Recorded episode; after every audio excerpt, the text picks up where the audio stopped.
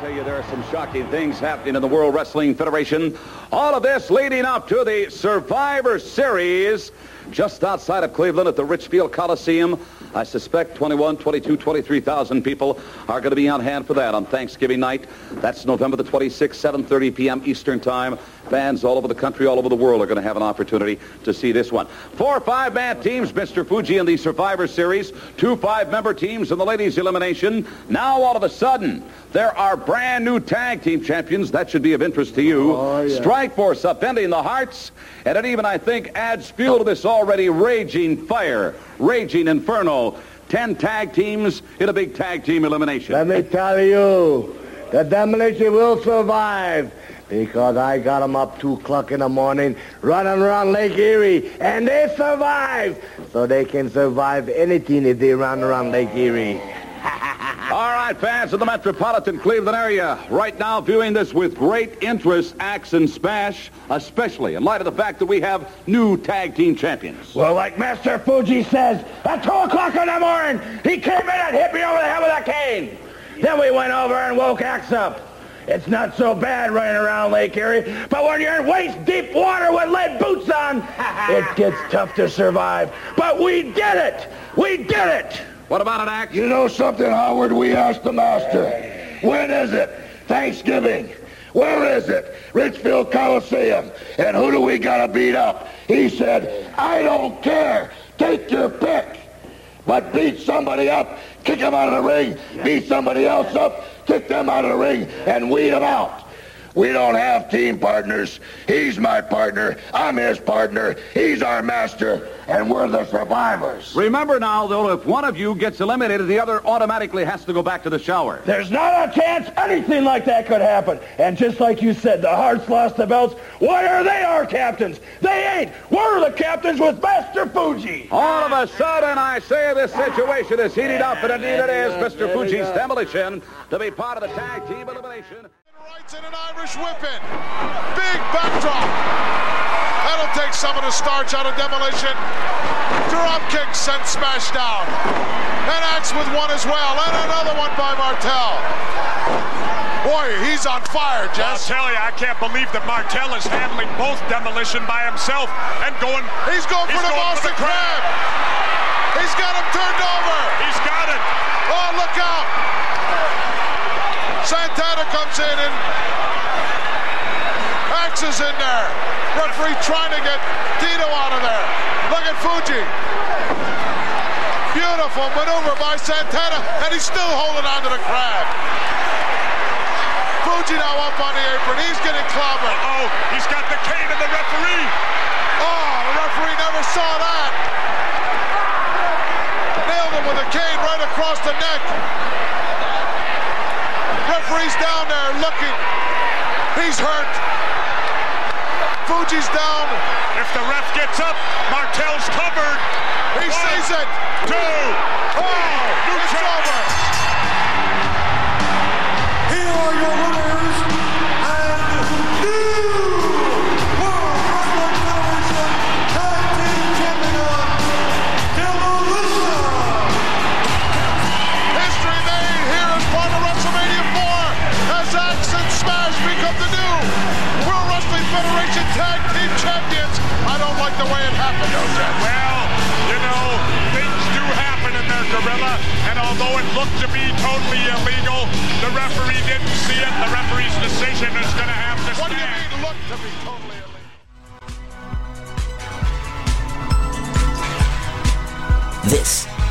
Pro Wrestling Spotlight, presented by Hami Media and the Pro Wrestling Reflection, where we discuss the very best of the best in pro wrestling history. And what's it gonna do when Hulkamania and the largest arms in the world run wild on you? The two soundest wrestlers in the World Wrestling Federation, maybe in the history of the World Wrestling Federation, are right here, right now. Mr. Perfect and the excellence of execution, the Hitman. WrestleMania weekend isn't complete without the Heartbreak Kid, and he is on his way. He put hard times on Dusty Rhodes and his family.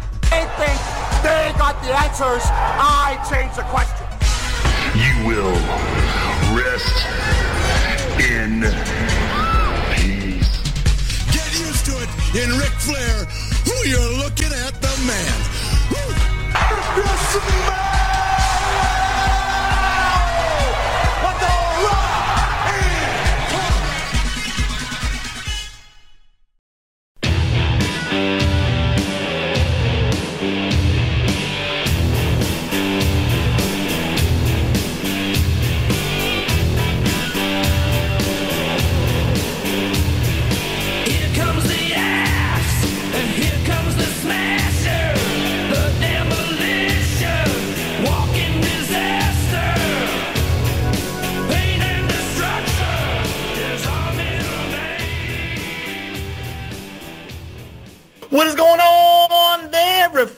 Reflection Knights? What is going on there to the Vitoites, the PWCites, the Haminites, Israelites, the Irites, the Lowlights, the hit highlights, the whatever lights, whatever it is that you are ite of? We are shouting you out. Magnificent 7, Elite 8, the Naughty 9, the Terrific 10, the Essential 11. You know who you are. We love you. We love all of you, but not in that type of way. We just love you because you are, we are family. We are a bond. That's what the Pro Wrestling Reflection podcast here at the PWSL Networks and PowerBeam.com is all about. It's the family unity. We are from all walks of life here. You got independents, you got demos, you got repubs, you got communists, you got Buddhists, you got everybody here in the PWR sector. But anyway, that's neither here nor there. You know, we took a little break because some people needed to take a mental break. Some people needed to, you know, charge, recharge their batteries. And of course, you know, I've always obliged because I am that kind of guy. I am the most giving man. I am the most magnanimous man. I am the most scholarly man. But most importantly, I'm the most glorious man in the IWC. I'm the most glorious man in this podcast punditry. I am the most glorious man on this planet Earth. It is your friend and mine, the Professor Chapa Cruz, welcoming you to the PWR podcast, and I am not here alone. No, no, no, Daddy O, I'm never here alone because if I would be here alone, it wouldn't be the Pro Wrestling Podcast. It would be the Pro, it would be the Professor's Perspective or the Retrospective. So I don't want to do that. I need a partner in crime to hit, uh, bounce off of. I need a different opinion. I need somebody to give me another view from another spectrum. And this is the man right here, the conservative liberal, the liberal conservative, the man who came back from Miami, Florida. He, he's not white right now. He is Cuban. He is definitely Cuban right now. He is your friend and mine, the Iron Stomach One, Mr. Wonderful Tommy Wonder, a.k.a. the Tommy Wonder. Welcome back to De- Detroit Rock City. How was Florida? And you are Cuban right now. I am Puerto Rican, damn it. I've claimed it my whole life, Calavera. Puerto Rican is a white well- Mexican. That's what it is. It's a white Mexican. That's what I am. But I had a good time other than I, I, I land off the plane. I got my Michigan State hoodie on. Believe it or not, people talk to me about that hoodie both on the way down and the way back because that was my only uh, source of warm clothing. So I had to wear it to come back to this shithole. And so I take it off, and you ever have a hoodie and it's got all the fuzz and shit from the inside of it? Yeah, it looks like it's So my custom-made Calavera shirt in the font of poison is covered in lint, and I got no lint brush. I don't even know it. I'm walking through the airport. My buddy's like, dude, that shit's on your head, your neck, because you're sweating balls. I'm wearing jeans, just sweating, waiting for Uber. Um, so I get it all off of me, and I had dreams of finding my my dream girl Stephanie. She's a Cuban girl I met last year, who I don't know if I told the story, but on the way to Lincoln Street, which if you've never been to Miami, maybe you've been to Vegas and you know about uh, Fremont Street. Of course. Lincoln Street is basically the Fremont Street minus gambling in Miami. You come off A1A, you walk from A1A, which is Collins, all the way. You can take it all the way to the water where there's like a like uh docks and stuff for the boats, and Mhm. uh, but around buildings. It's not you're not you're not getting in the ocean there. Where It's the ports. You Yeah, it's the ports where all- Not- where all the boats- It's not ports. It's like people dock their boats there, and then Mhm. they, they pay people to drive them to land on one of the little bitty boats. Oh, Because okay. you can't have it up on land because when the hurricanes come in, your boat will not be there when you get back. So they they fl- they anchor them in open water so that they don't hit shit when they're bouncing around in the waves. Anyhow, Gotcha. so I'm walking to there, and we were on 26th Avenue, and Lincoln would be between 16 and 17. So it's 10 blocks. Mm-hmm. We stop at a Walgreens, and I buy a six-pack of Coke because I learned early, and any of you guys thinking about going to Miami, you'll learn from me. Alcohol is not cheap at the bars and restaurants in Miami.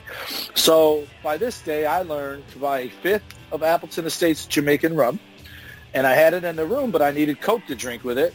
So on our way to the Nike store, which is almost five miles there and back, I grabbed this six-pack Coke.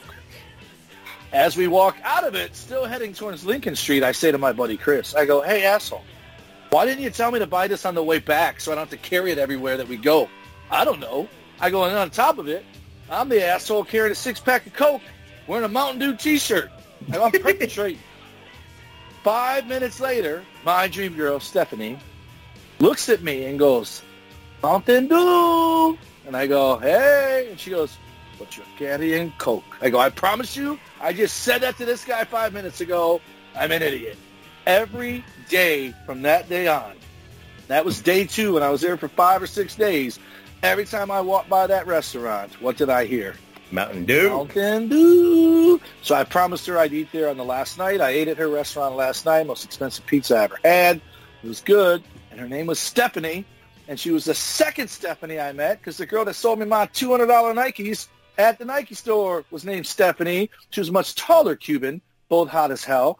And I thought, wow, my dream has always been to find a girl named Stephanie. And You had two. Cuban. I had two, and they're both beautiful Cubans. And I look them up on Facebook. I had no idea how common a name Stephanie was in Cuba. It's not Hey, spelled like Stephanie. It was like Steph N-Y or A-N-Y, not Mhm. P-H-I-E, whatever. But uh, uh, nevertheless, they must have both been deported because neither one of them were there this year. I went to that Nike store twice looking for the other one. But the first Ladies- one was my favorite. She was the short one. Ladies and gentlemen, you have just heard the wonderful chronicles of Tommy Wonder here on the PW here on the PWR podcast. And what are you gonna say? Send me, a, send, send me a hot girl named Stephanie, preferably of Latin descent. Any reflection night that is named Stephanie, please slide into the DMs of Mr. Wonderful, the Iron Stomach one, the Tommy Wonder. But anyway, neither here nor there. But let's get on with the show here. And, and TW, we are dedicating this particular episode because this was a suggested episode from our executive producer extraordinaire, Big Ray Hernandez. He, he slid into the professor's DMs and gave us the suggestion, said, Prof, you know, you do all those spotlights. I love all the picks you've done, but you forgot one glaring tag team that you haven't done. And, you know, he gave us the list. I looked at it and I said, yeah, me and TW never talked about this team. We kind of like passing glance. We've talked about this team here and there. We've compared this team to other teams. We've ranked this team with other teams, but we've never given a full on pro wrestling spotlight episode to this particular team. And it's just due TW for 2020 Deuce that we do a tag team spotlight with, you know, arguably one of the best WWE tag teams of all time. Hands down. You know, JB will agree with the professor. Big Ray will agree with the professor. I think you will agree with the professor. They are at least top five greatest tag teams in WWE history. Mind you, I did not say of all time because, again, we could go in the game of that uh, lineage there. I'm not talking about NWA. I'm not talking about AWA, world class. I'm just focusing on WWE. This team, at least, they might not be number one in your hearts, Reflectionites, but at least the lowest they would be is number three. And I'm just being nice. I'm being, I'm just being fair. I'm being fair here. I think Number they're number three in WWE. in WWE history, maybe. With Rockers and Brainbusters locked down at one and two. You got number three over the Road Warriors, over the Hart Foundation, over Again, before any, Valentine. be- before anything, let me at least name this team, and then we could start this debate right now. It is the team of well, the core is always will be Axe and Smash. Bill Eadie and Barry Darsow, respectively, the tag team of Demolition and TW. The reason I, I say the lowest they could be is number three is you name at least one team that was better than them, then that's the Horror Foundation. You can at least attest, and, and right now, the New Day can probably have superseded all other WWE tag teams with the record that they have. That's why Demolition at the lowest might be number three in people's rankings right now. They are still number two in the longest reigning uh, combined of days behind the New Day. Do you know tag why? teams. Why is that? They were the first team ever to be three-time World Wrestling Federation tag team champions. I did not know that. And the first time they were faces, the second time were they heels? I mean, I'm sorry, the first time they were heel, second time face, third time heel. Mm-hmm. Um, but here's what I want to say. We're going to talk about a lot of stuff, I'm sure, but just watching Demolition, okay, you obviously have Bret Hart and Neidhart. Bret went on to be a fucking huge single star. Neidhart, not so much, toiled in other tag teams. But they were still Mhm. Bret and Neidhart. Right. The Bulldogs, Davy Boy went on to become just a British Bulldog, but still Davy Boy, British Bulldog, Dynamite, Dynamite, and he just kind of faded away because of injuries. Shawn and Marty stayed Shawn and Marty. Shawn became arguably the greatest wrestler of all time, tied with Bret. And and Marty, you know, IC champ, tag champ. Demolition. And, and fucking women all the time. But Demolition fucked uh, Whitney Houston, I think he said. Janet. Janet. no, Mariah. Mariah, Mariah. That's why she got fat. She was depressed over it. But demolition, at the very least, and I know people that would argue this. Travis's old ass would probably be one of them. Bill Eadie, Barry Darsow. Barry Darsow was Crusher Khrushchev. Mm-hmm. Bill Eadie was this mass superstar. He was mm-hmm. also the super machine, the smallest of the machines. Absolutely, yeah. And Barry Darsow was also the repo man and the blacktop bully and something else and something else. At the very least, this is the peak of both of those guys' careers. And and Crush. Because Crush really didn't do shit after demolition other than uh Kona Crush. Bomb. No, no, that's garbage. That's hot fucking 1993 garbage. Okay, yeah. I'm, you mean you mean Kronik? You mean Kronik, Kronik. that he yes. Kronik is maybe, but it's not demolition. It's, Mhm. but I'm saying it's it's okay. It's they he was he was over. Um, Right. Same with Adam Bomb, Bryan Clark, Brian uh, Adams. They were they were the the Kronik, but it's it's just amazing how many other personas both of these guys had. And like you said, it's not a very long run. They're not really talked about or decorated or anything like that because of the fucking heat with Vince and the concussion lawsuits and stuff like that. Uh, wait, it, it's funny you say that. The the run is short in terms of wrestling. Uh, Well, you know what? I I might I have to I have to change that because a four year run from eighty seven to ninety one, in my humble opinion, for wrestling, that's like dog years.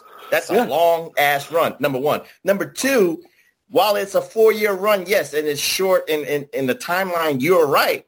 But yet they've been together or they've been known e- even with the kayfabe commentaries or the, Right. the WrestleCons for It's still what their 35 famous that's years. It's still their most famous 35 years. years to the to this month that the team of demolition, the creation of the demolition is being celebrated. So this is actually this is a very special spotlight. We're celebrating the 35th anniversary of demolition. TW. I'm sorry. Go ahead. What, what was your? No, no, I, I, I, I absolutely agree. And, and, and what I was going to say, whereas I'm not as high on them as you and, and, and Ray and, and JB, I've come around on them from how low I was on them because there were, there are people who would argue, I think we've talked about this on the show, Powers of Pain were, yeah, that was Vince signing someone because he couldn't get the Road Warriors. But they formed an NWA and feuded with the Road Warriors. So really, they signed an existing team. They, it wasn't the Road Warriors, and yeah, they were probably hoping people in New York who don't watch WCW or NWA were confused and thought it was them because it was so blatant. But they had Mhm. already formed in NWA. Demolition was put together by Vince or whoever's idea it was because he got sick of waiting for his own LOD and created his own LOD.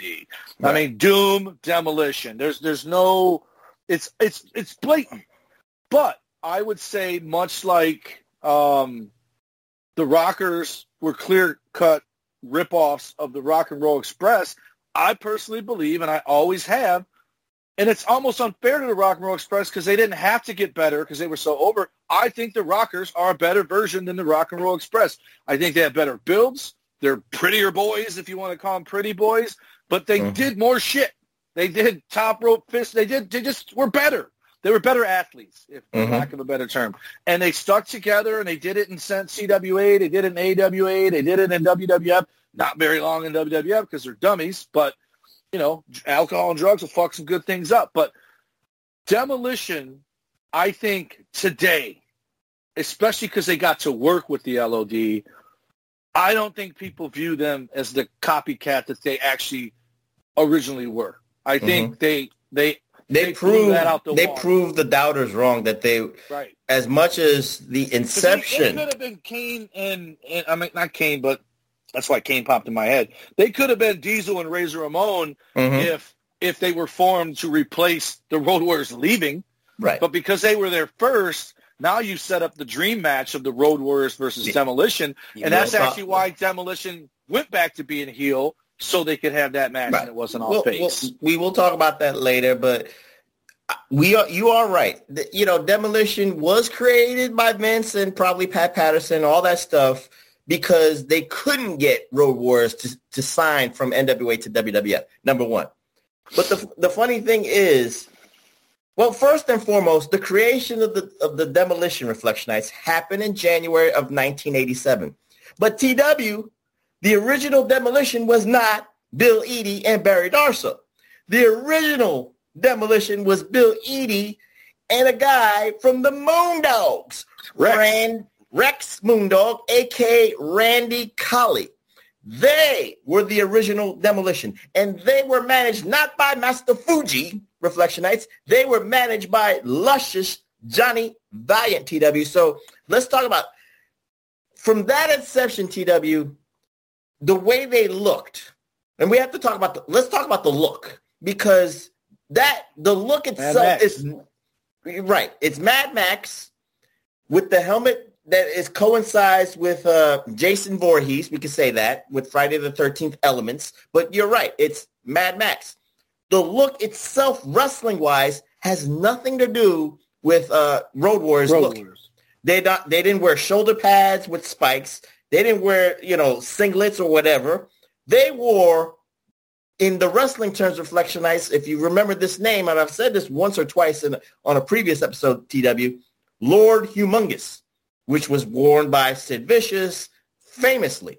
But if you remember that look of Lord Humongous, and you remember the look of Mad Max Beyond Thunderdome, is it Beyond Thunderdome or the first one? Well, I think it's the second one. It's Okay. It's the the first one's called Road Warrior. Second one's Right. called Mad Max. Okay. But you know, that look in the Mad Max movies inspired Vince to create his own Demolition or his own Road Warriors, but then they named it Demolition.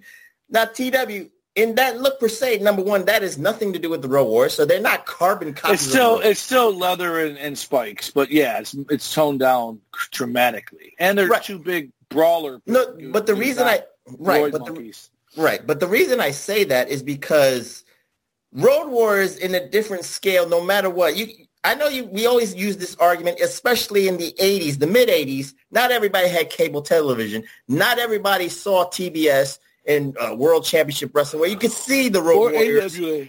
or AWA. So you could say, I don't know who the Road Warriors are. So you could still create a, a character like the Road Warriors for your own territory, number one.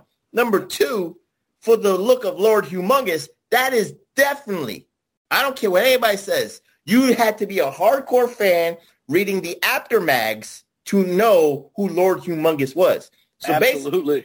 so basically, you're just saying, so basically for the WWF watcher on TV, they say, oh, you created a Mad Max character. You created the Mad Max wrestler for your own viewing pleasure. What say you, TW, about that, that sentiment? it's ironic that neither one of us has said this yet, but the Road Warriors are based off Mad Max too. It's not like it, every every ounce of it is Mad Max, and Mhm. which I believe was cult classic. Beyond Thunderdome was when it was blowing up. But Right. the first Road Warrior and Mad Max were not huge. Mad Max maybe, but Road Warrior just kind of came out of nowhere like Star Wars cult kind of deal. But but it, they're they're different enough that they could still bring in the powers of pain to try to hoodwink people who were familiar with the Road Warriors from the magazines. Mhm. Um, but but like I said, nothing. That's it. The similarities end there. They do not wrestle the same. They do not um, talk the same. They they were their own thing. And I in 1987 was fully aware who the Road Warrior was because I have watched them on AWA and I Mhm, me did see them on and AWA at, at family functions. So when I saw Demolition, like I said, they were different enough that I wasn't like, who are these fake Road Warriors? Whereas had I not know who the Powers of Pain was from watching them in WCW, you know, not w, the World Championship NWA, we Wrestling, don't. I know what you're talking about. but the show WCW. It was called World Championship Wrestling on. Saturday night. Mhm. Um, like we call Raw Raw. So if I didn't know who they were, I absolutely, if the first time I saw the Powers of Pain was in the WWF, I would have 1,000% say, who the fuck are these guys trying to be the Road Warriors? There's no doubt Absolutely. In my mind. Whereas I never thought that about Demolition. So even though we all know in hindsight, the smart people, the smarks, if you will, all knew in 87, this was just like, well, fuck it. If you can't beat them, join them. Let's make our own. And and they Mhm. made their own. And like you said, arguably, it, I I I like like I don't I will not even compare them to Kofi. I I say Kofi, Edge and Christian, Dudley's, uh, Hardy's. Those are all at, Attitude Era and on is different to me than and whenever they change it to WWE from WWF, it's two Mhm. different things. It's it's much the same as Oh, comparing. I, I know what you're saying. Demolition's from rock and wrestling era, and then you're comparing the Attitude era. So there's two different eras. Not only that, but I'm talking. I, I mean the fact that a they were world. They were WWF Tag Team Champions. These guys were WWE Tag Team Champions, and obviously so, somewhere in there, someone's both. I think Edge and Mhm. Christian were WWF champions and then WWE champions. But what I'm saying is,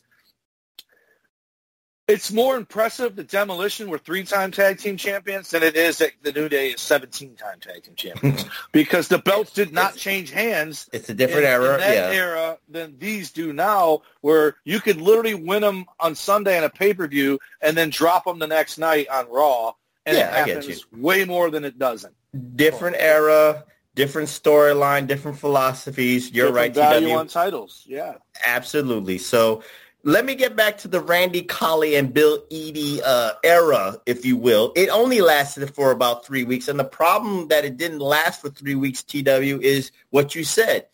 Randy Colley was so recognizable as Moondog Rex that Vince McMahon had to put the kibosh on Demolition. So, you know, the funny thing is Demolition might not have been one of the greatest tag teams in WWF or E history if, uh, guess what? Something was going on in the Carolinas. And that was Barry Darsow, who was playing Crusher Khrushchev nights, and he had a contract dispute with Jim Crockett Productions.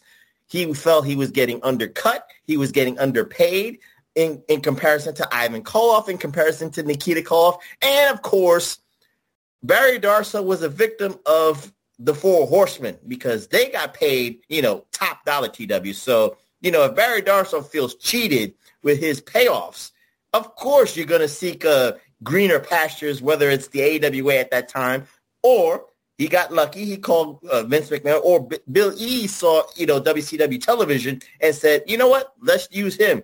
And the funny thing, TW, is the recognizable uh, aspect is this is where you get lucky. Cable is not a premium. Again, you got to be a hardcore fan reading the magazines. But Crusher Khrushchev, he looked like a Mongolian because of his hair. He was he was almost bald and had a little hair there. By the time he got to WWF TW in February 1987, he started letting his hair grow out. You know, so he you know he didn't shave, so to speak. There was Right. one identifiable mark on Barry Darsow that he had to cover up. The He had- tattoo. he had a tattoo on his on his right arm that was very noticeable in his matches as Crusher Khrushchev. So the funniest thing with his look, TW, is he wore an elbow pad, but it wasn't an elbow pad. He took his elbow pad and actually covered the tattoo because back then, you know, I guess it was too expensive to get remove tattoos, TW. So, you know, it was a very lucky thing that, you know, he had contract disputes, TW. So what say you about, you know, we didn't see I didn't see enough of uh, Demolition with Rex Moondog. I I, I kind of went on YouTube and saw them together. I mean, could you compare the Randy Colley Demolition with the Barry Darsow Demolition TW, or did you try to do that? I I never saw him, and I think I've seen maybe one match or footage, and I I I I like the Moondogs, man. They were the Mulkeys of the WWF. They were the guys who you thought were going to beat your favorites, but they were job guys. You just didn't realize it, right? And so um, I, I feel bad for that guy. He's the Pete Best of Demolition, where if you don't know, Pete Best, I believe, is the drummer before Ringo and the Beatles, and he quit or got canned, and Ringo came in, and then they blew up to be the biggest band in the history of bands. Um, Mm-hmm. And this dude's like, what the fuck? Because he quit already. Uh, there's a guitar player from Poison. That dude tapped out, and CC DeVille took his job, and then they went to the moon. Um, and then Def Leppard had a guitar player who quit, and the guy that died, Steve Clark, took his place. Actually, it might even be Phil Collen. But how that guy never did anything else ever again, right? You know what I mean? Like, Well, he, went back to he went back to the Moondog uh, formula. Right, it I worked mean, for him. You, could have basically given him whatever job you were going to give Barry Darsow and, and had him be that, you know, Right. mask on him and call him the Repo Man. Like, think about it. How how does the how do the fans Well, I- shit, well, T- shit TW. all over him? Huh? Hold on, hold on. I can answer at least one part of that. He did the Rex Moondog thing again because that still was a successful thing that made him, you know, still stayed in the business. But he did on the independent circuit uh, wrestle under the banner Detroit Demolition. So I just wanted to give that fun fact out there. So go ahead, TW. Um, but what I'm saying is, how ironic is it that this dude gets healed on wearing paint in his gear? He's not wearing cutoff jeans and barefoot. He's got a different look, but there's still because he had that damn poofy uh, gin blossom nose, like he drank a lot, right? But he just he had his face stood out.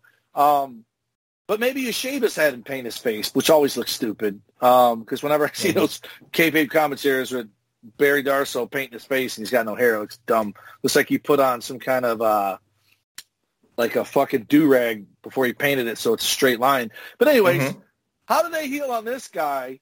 And yet the Repo Man, no one's yelling, "Smash! That's Smash!" or "Krusher Khruschev." You know, I'm sure. like- I'm sure they did in the '90s when the Repo Man and the Blacktop Bully gimmick started coming off, and you know those trolling fans. You know that's the best way to heckle Barry Darsow. To be foul. To be foul. Yeah. But TW, let, let's talk about again with the look.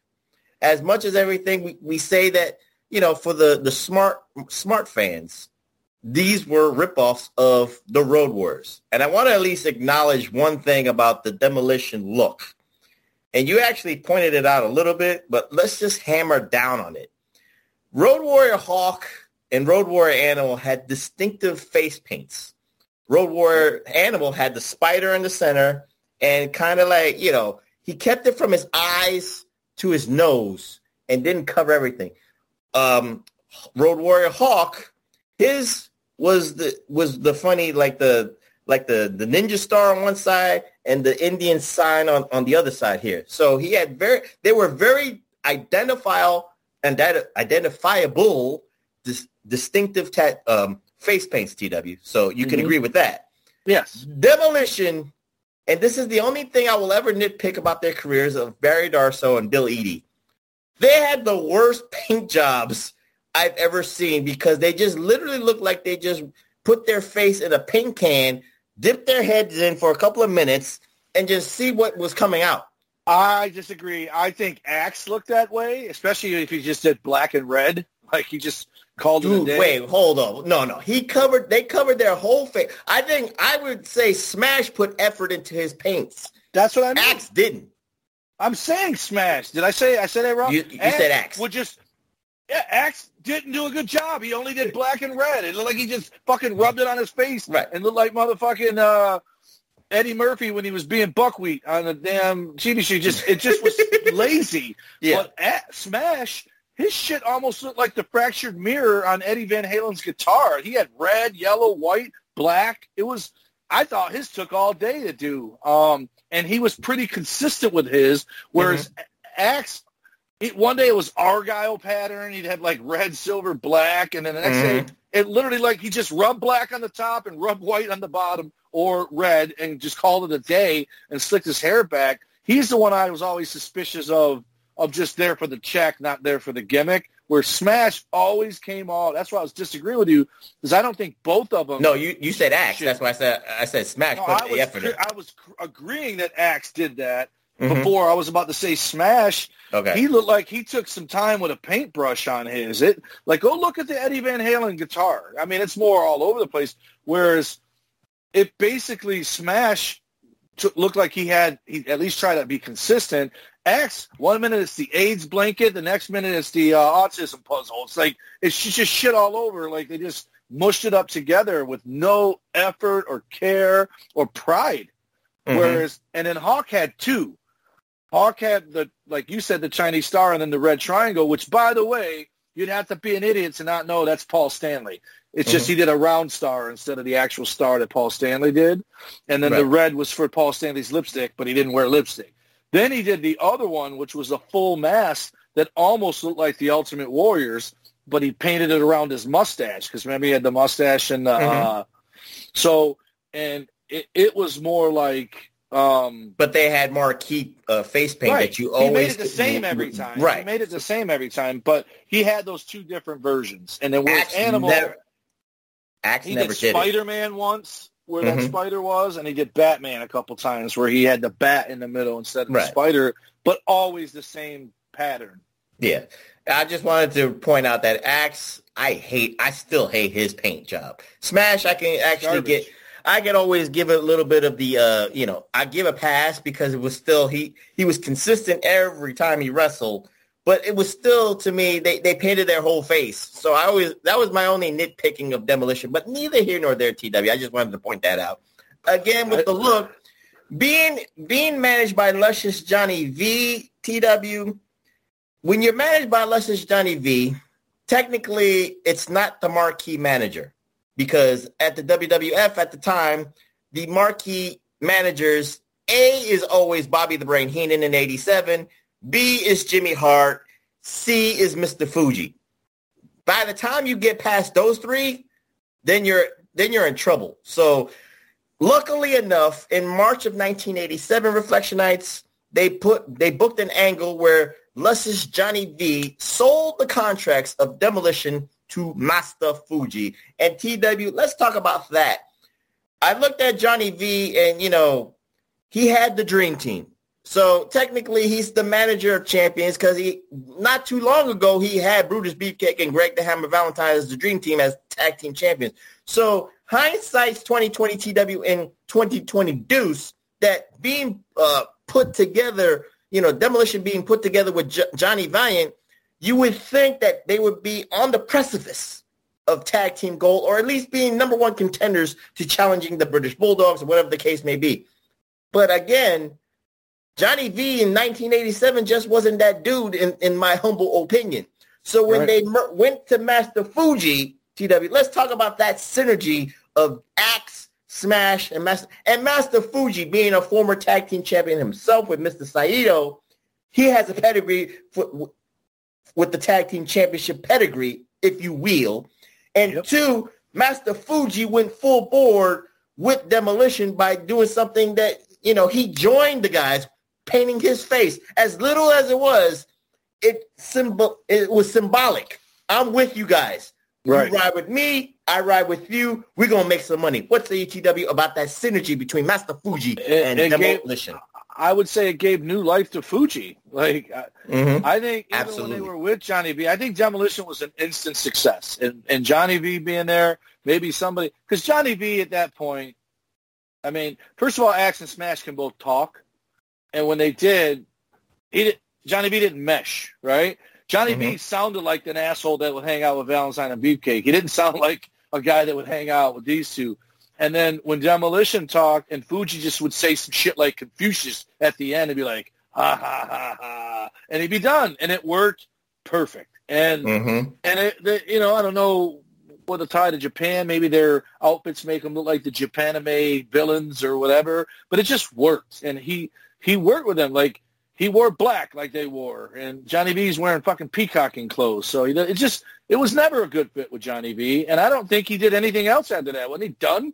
Once he Yeah, he sold was- the He was done with the done. WWF. Yeah, he was Yeah. done with the WWF in, in late '87. You know, he kind he managed the New Dream Team, and then he just kind of, you know, the contract expired, and then he Who was left. the new Dream Team? Bravo and Valentine. Yeah, Bravo and Valentine. So for that, but I, I think it was again, it was the perfect meshing of Fuji, Axe, and Smash. So TW in '87, the first, let's say, marquee feud that was on Superstars of Wrestling and Wrestling Challenge was Demolition against Ken Patera and Billy Jack Haynes. And I love that one because it started off with, you know, when you do Superstars of Wrestling, they build a storyline that they beat the snot out of a jobber named Brady Boone.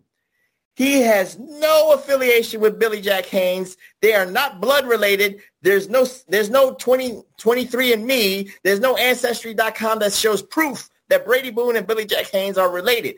But in wrestling lore, Brady Boone was the first cousin of Billy Jack Haynes. And of course, that was a way to introduce the world TW to demolition because Billy Jack Haynes and Ken Patera are very well known baby faces TW. So I didn't I didn't give you a match to see about that. I just wanted to show how they were, you know, implanted on Saturday morning television TW.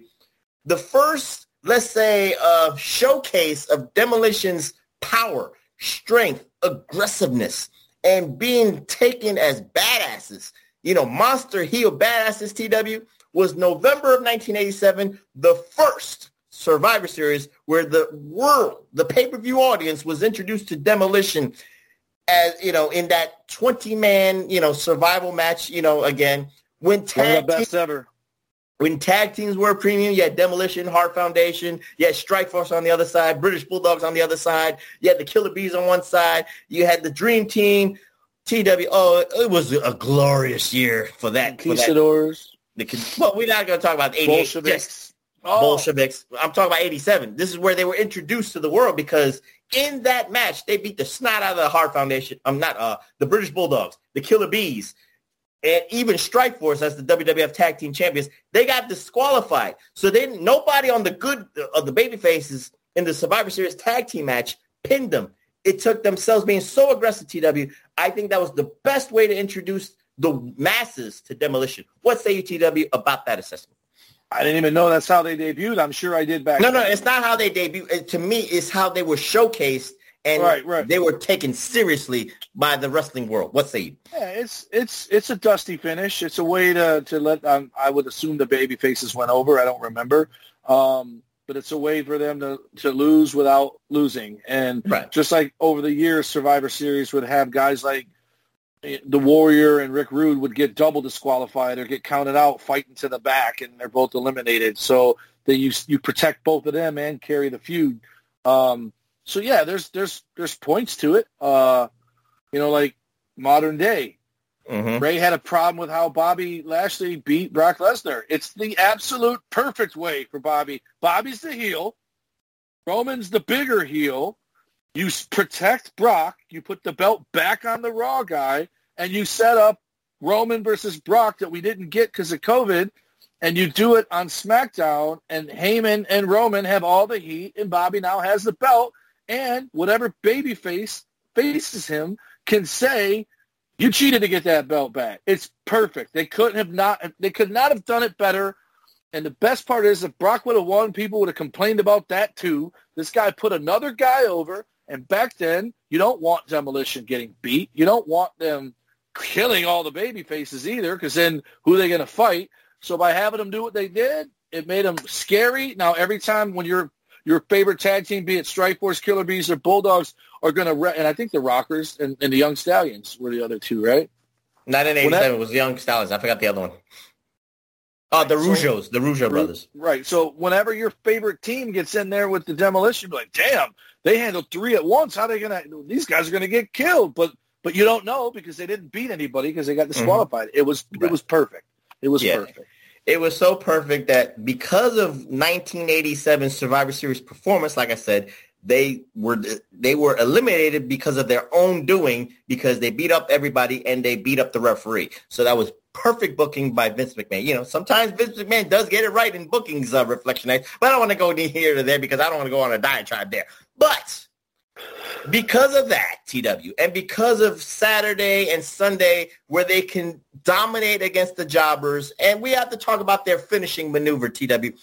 You know, they won where Smash puts you in a backbreaker position. Axe comes off the second rope and hits the elbow onto your chest, onto your chest or to the throat. What say you about that finishing? I, what was it called? I don't remember what it's called. So we just call it the demolition move. Let's just say It was called the Device Doomsday. Okay, Um, device dooms. Okay. Whatever. I I take your word that- for it. Say that backwards. Device doomsday. Say it backwards.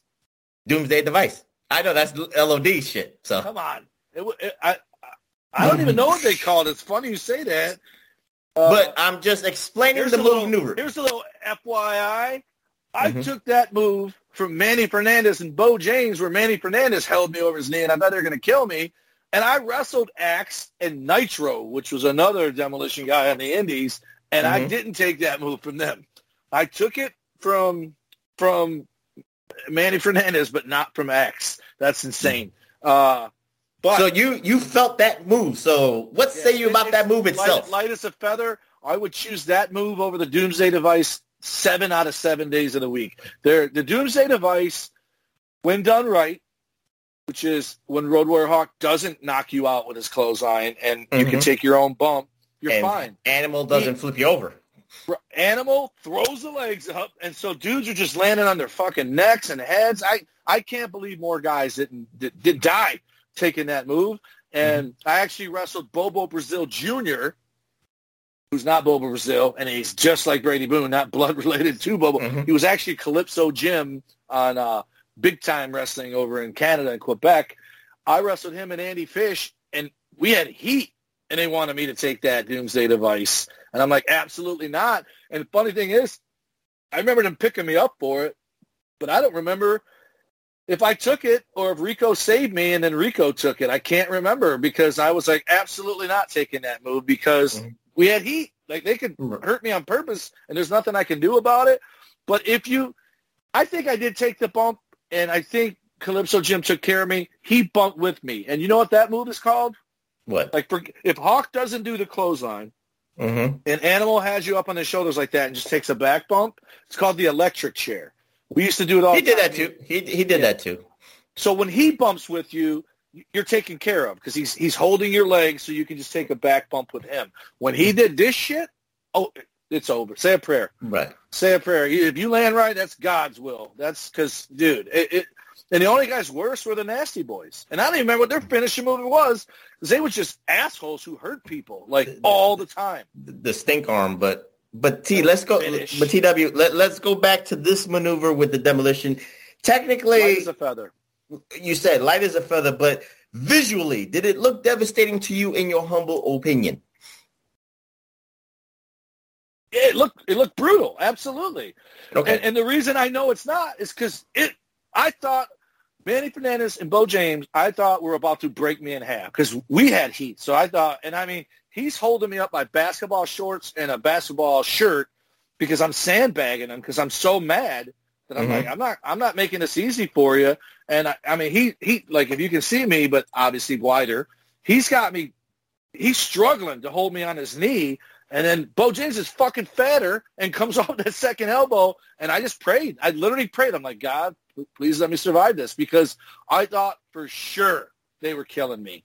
And for whatever reason, they didn't. And it, it was it was the finish. He pinned me. Uh, but it, it, I just remember landing landing going, TW, wow. let, let me let me ask you this question: While you was praying to God with the way he, Manny Fernandez was positioning you, your fear was if he held you tight on on his knees and Right. the elbow came, were you afraid of your back? You know, like a spine? Breaking my back. Yeah. Okay, right, I just want to. So technically, Well, my while the lower back was like, because my ass was on one side of his knee, my Mhm. chest was on the other side of his knee. So my lower, the smaller your back was right on his knee.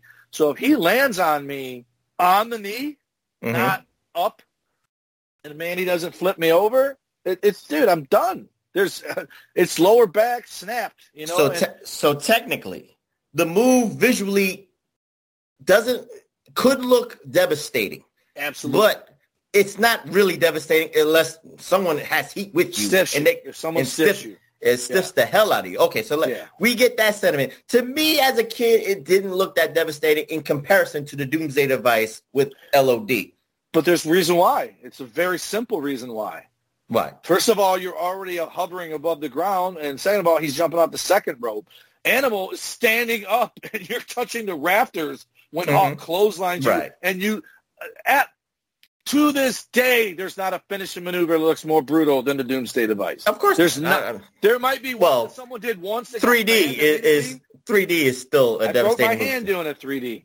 Broke my damn There- hand because the you go. guy, the guy I did it to, his knee landed on my hand in the air, and as we Mhm. went down, it broke my hand. Right, as soon as Gotcha. his knee was on my fucking hand. Hurt me all for months. Wow. But but it's not near. Dude, no, 3D, 3D is No, no. piece of cake. It's a piece of cake bump to take.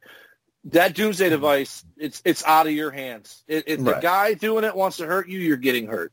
Right. But the only move that's worse is the kill kill shot engage, whatever Christian does. Okay. But there was a guy like Juventud or somebody did it on Nitro with your legs on his fucking shoulders. Mm-hmm. Where you, you're almost like he was pile driving you, but you're behind him instead of in front. Gotcha. You know, what I'm t- you know what move I'm yeah. talking about? Homicide did that too. I remember. they- Homicide did it. Yeah. Homicide did it. hmm And these two dudes in Detroit wanted to do it to me, and I go, "Where's my head? right by my ass." And I'm like, "And where's your head?" He goes, "Right here." I go, "Facing that way?" He goes, "Yeah." I go, "No, I'm not taking that move." He's like, "Why not?" I go, "Because I've already broken my neck once. I'm not doing it again." And the motherfucker tried doing it to me anyway. I go, "Get, get the fuck!" Out. I'm like, "Are you kidding me?" and then they try to get Rico to take it. Neither one of us would take it. I'm like, "You're gonna kill somebody with that." But we'll we'll do a spotlight on dangerous moves. But let's we I just wanted to put put that move out there that what Demolition did visually to me did not look as devastating. But thanks to TW and his wrestling experience, you see Reflection Reflectionites how dangerous that simplistic move that Axe and Smash did can actually break your fucking back. But anyway, TW, while they're building up their wins and they're building, you know, they're building up the wins on Wrestling Challenge and Superstars of Wrestling, of course, Vince McMahon sees that the crowd is is behind Demolition. They are their look, their aura is scary as hell, and of course, they get their chance at WrestleMania 4 in Atlantic City, New Jersey, Trump Plaza, to become tag team champions. And that's the first match I wanted to highlight for you as they face Tito Santana and Rick Martel Strike Force. TW, we could look at this match in terms of babyface and heel. And the one thing where, you know, the funny thing is I always said, at, at least in the 80s, and, and this was the problem with teams like Demolition and Road Warriors when they're heels. Is it believable that these, you know, white beat baby faces or tiger beat, you know, team stud baby faces like Strike Force, like Rock and Roll Express and teams like that, could they actually beat up the Road Warriors? Can they actually, can it be believable that you could beat up the Road Warriors or Demolition as heels? This was a short match. This did not last more than like 10 minutes. And Demolition won with a little chicanery thanks to Master Fuji's cane. But TW, what say you about that psychology? How to make it believable for a babyface to even get their comeuppance against a devastating, bruising tag team, but technically sound like Demolition? This is where we're going to disagree. Okay. This is the first, I think the first match we watched. Yes. And every match after it, they wrestled the exact same way, but it's a good thing because, like I said, Animals throwing drop kicks, Road Warriors throwing power slams, all that. Every match that you had me watch, and I even watched another one with the Rockers, every match started out the same way. They just beat the shit out of somebody until they were on the ground doing the Steve Mhm. Austin stomp in the corner in the middle of the ring. That's how everyone started. And then they would let guys uh, get some get some heat on them or whatever, but not much. Um, specifically, the match you had me watch last, of all people, uh, my man, my man, one of my heroes fought for his shit. And he was like, "Fuck you," and started throwing shoot punches on him. We'll talk about that later. But okay, this particular match, the one thing I noticed immediately is the crowd cheered them beating the shit out of Rick Martel. Cheered him. Yeah, that's what I said. I was they- like, I'm like, is that Rick or Tito in there? And funny thing is, the fuzzier the TV, the footage, I couldn't tell them apart, which makes it in hindsight a perfect babyface tag team. It's like Powers and Roma had the same body, but one had long hair, and one had short hair. You always knew which guy was in there, right? Shawn and Mhm. Marty, different color hair. Tito and Martel, even though Martel's a little bit shorter, when they both had that big ass '80s hair, I, I literally was like, I think it's Martel, but I can't tell. the, But- metal, the metal band hair. at the yeah at, at the at the end when Martel goes for the Boston Crab, they pop for that. Like they're cheering because he's got the Boston Crab, which leads to the finish. Which I watched a shoot interview after this, where I thought that cane broke. First of all, Smash thought it was Martel, or no, it was Martel that got hit with the cane. Yeah, Yeah. he thought it was Tito, I think, that got hit with the cane. Well, uh, maybe he did say Martel in hindsight. But anyway, he was trying to break the cane, and the cane didn't break. And he said that Fuji, he still thinks to this day, Fuji did a rib by soaking it in water the night before to Mm. make it Harder? feel like it was softer, Oh. but it was still green. He goes, some of them older canes, you did a guy, they'd snap easy. And he said, I think I could have wrapped that thing completely around him and it still wouldn't have broke because it was green wood. But he put it in the water to make it look older so that they'd be like, all right, you can hit me with that. And he absolutely is, he said in the shoot interview, he goes, "I- think he was halfway out cold when I hit him with that because I he didn't know it wasn't going to He got concussed. He got Right. concussed. And he was Mhm. gone not long after that. He was out for like eight months, Rick Martel.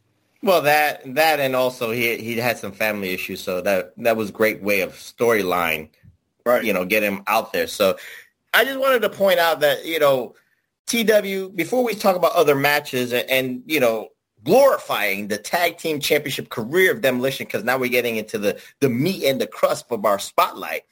Again, TW, you know we could talk about Road Wars and we could talk about Demolition, but you know, like you said, Axe and Smash, they do the they do the jackhammer move. They do the, the the double axe handles onto the back and all that stuff. That's their trademark. You know, they they that's their trademark wrestling maneuver. So that that shows how powerful, that how devastating it is.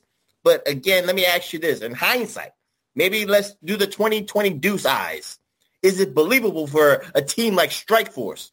To act, can you actually believe that they can right. beat Demolition? You did ask that, and yes, my answer is that I was. I just Tito.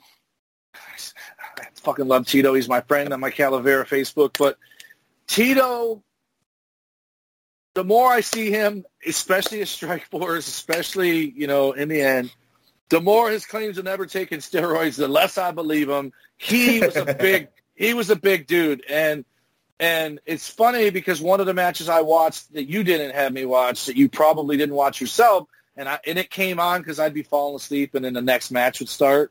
Um, I think it came on after the Powers of Pain match, which which was my least favorite of all of them. Um, was the Rockers, and the Rockers, I I wouldn't say were half the size of Tito and Martel. I bet you a lot of people probably think they were the same size.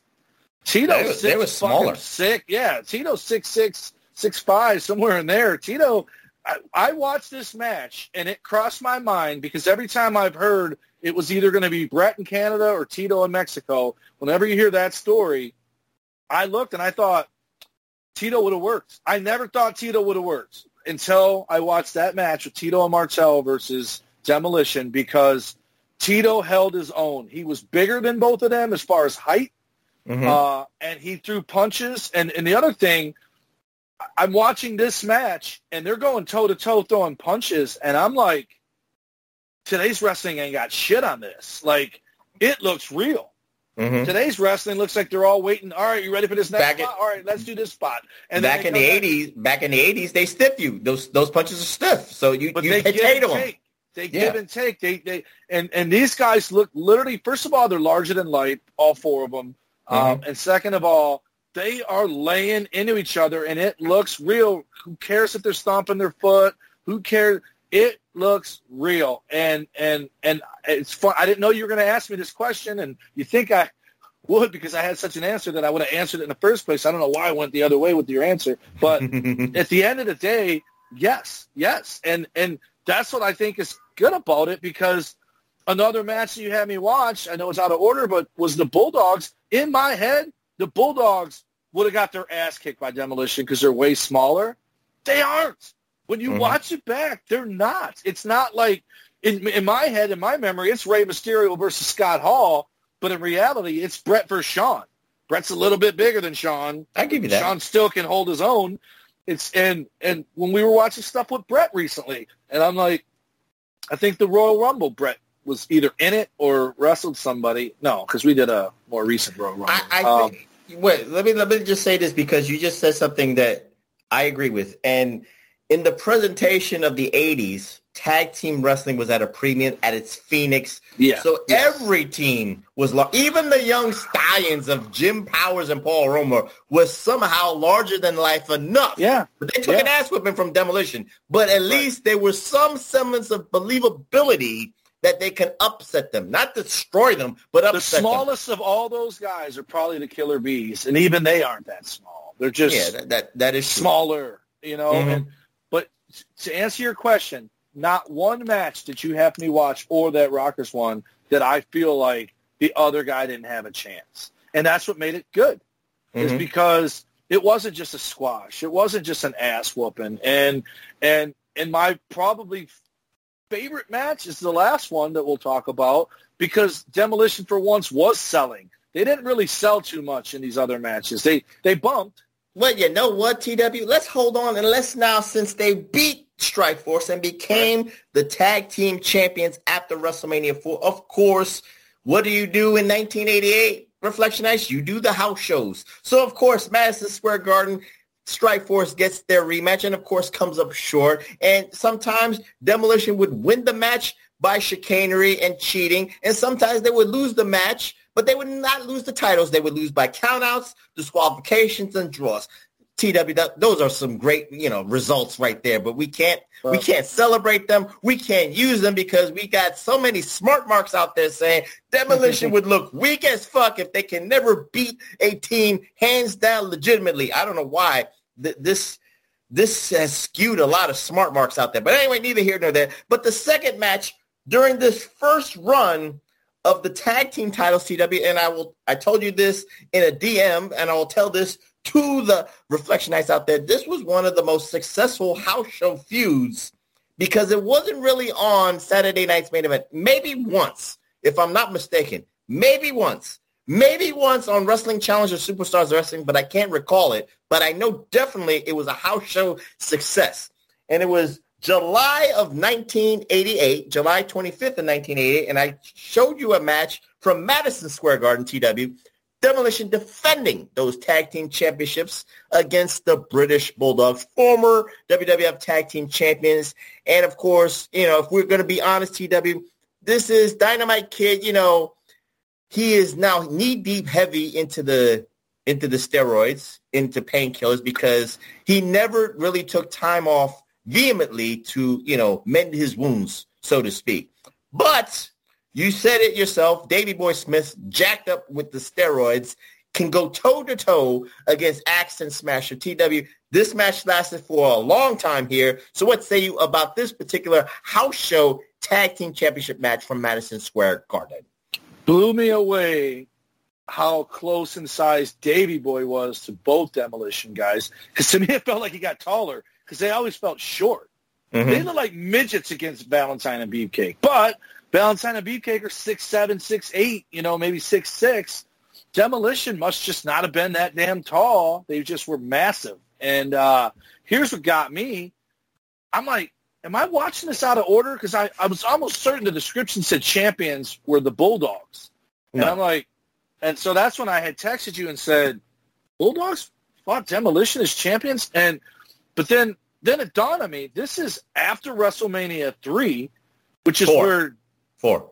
okay, but but it's still after three if it's after 4 Mm-hmm. WrestleMania three, Davey Boy had to carry Dynamite to the damn ring Mm-hmm. in that match. And that's why Tito's in the match against the Hart Foundation and then Danny Davis. Bull, I Okay. think Davey, I think Dynamite wrestled a little bit, but he didn't wrestle a ton because when he got hurt by Bob Orton hitting him with the chair with Orton and Muraco versus Bulldog. Uh, no, it, it was it was taking a whiplash when he ran the ropes at a house right, show. but he ran the ropes and, and Bob Orton put a chair there. He hit the No, chair. no. Th- There's footage. He just ran and just. Oh well, I, my whole until you just said that, my whole life I heard the chair shattered vertebrae in his lower back, and that's why You had your. Mandela effect, but I have the proof. I can show you the proof. But go ahead, TW. Yeah. But anyways, so I don't remember the Bulldogs even being there after WrestleMania 3. I thought they were done because somewhere in 88, the Bulldogs wrestled the Rock and Roll Express for some indie promotion in Vegas. It was January '89. They, they Okay, they so it's fought the Rock and 89. Roll Express. hmm at the at the Showboat in Vegas or whatever Yeah. for Herb Herb or whatever the hell his name Herb Brooks or Herb Abrams, I think. Herb, Ab- Herb Abrams. Yeah, yeah. So so for me, I didn't even know the Bulldogs were still around. So I'm watching them going. So maybe they were just mostly on house shows and not on TV anymore, and that's why I didn't know. But th- this blew me away because I'm like, that's like modern Bulldogs, not not Hmm. Alice Cooper They, Bulldogs. they they were very popular. They, they were very popular with the fans, and the, and the fans were a little. I would say this, and I'm going with myself. I'm not speaking for any fans, but I was like, you know, they could have, they should be like two-time tag team Right. champions, and they never got a chance. But they always fought against the tag team champions, whoever they were, the heel tag team champions. And the Hart Foundation only got them because that's how the Road Warriors debuted and helped them win against Yeah. Nasty Boys as baby faces. So they had a bad guy tag team run and a, and a good guy one. But the, the fact that the Bulldogs, so, so remember I told you the Bulldogs aren't on my list because they weren't around long. They, like, they, Mhm. they were 86, 87. I thought they were done. I had no idea they were still there in 88. None. I mean, were they in the Survivor Series, the second Survivor Series tag team? Yes.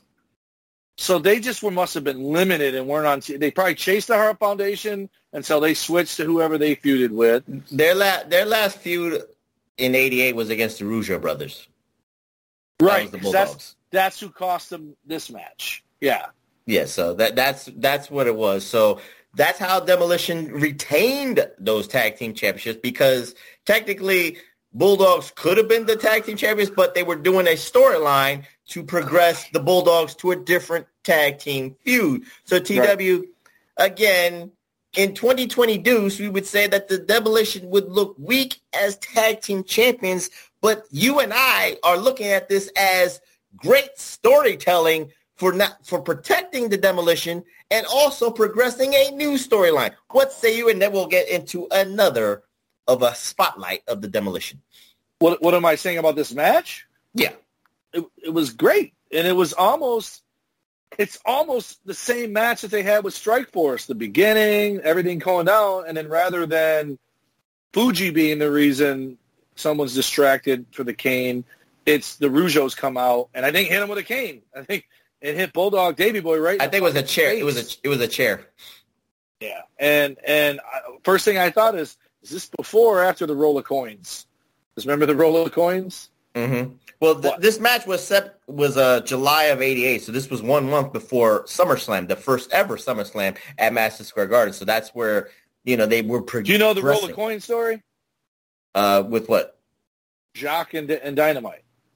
Oh, in the locker room. I, I remember. Yeah. There's so there's so many locker room stories between those two. So I've heard. Bulldog Dynamite used to uh, bully the Rougeaus. Like he he like Yeah, not ribs, not ribs, bully.